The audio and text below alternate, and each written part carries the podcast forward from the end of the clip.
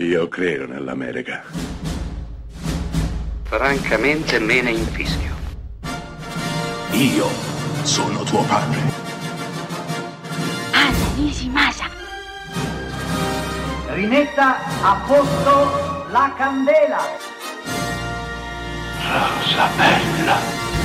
Questa settimana Close Up, visto il caldo imperante, parliamo di un tema fresco, le rapine. E cominciamo con un capolavoro, sì, è proprio il caso di dirlo, del 1991, che quando uscì al cinema nessuno di noi aveva contezza di quanto avrebbe cambiato la percezione di quel tipo di pellicole, ma soprattutto le carriere di tutti coloro che erano coinvolti in questo film, la sua regista e i suoi due protagonisti, più di tutto. Sto parlando di Point Break, diretto da Catherine Bigelow, che all'epoca all'attivo aveva solamente un paio di film, un horror memorabile e un poliziesco interpretato da Jamie Lee Curtis. E poi i due protagonisti, Keanu Reeves, all'epoca sembra quasi strano dirlo, ma impegnato in produzioni molto piccole ed indipendenti, e ovviamente Patrick Swayze, che dopo essere stato il duro del Roadhouse e dopo aver fatto saltare il cuore in petto a milioni di adolescenti con uh, Dirty Dancing, balli proibiti,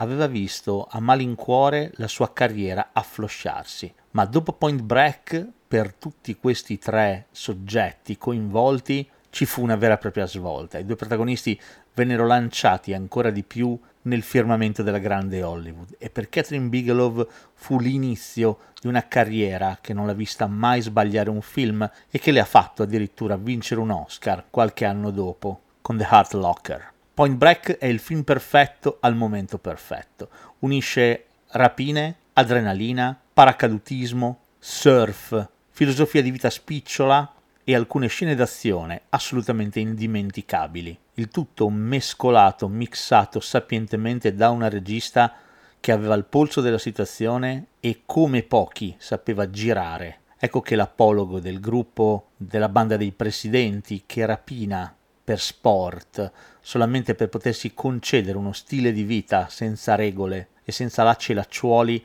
incanterà il giovane agente FBI Keanu Reeves che si farà ammagliare da quel tipo di vita, da quel tipo di scelta, fino a che ovviamente tutto quanto cambierà e delle decisioni andranno prese.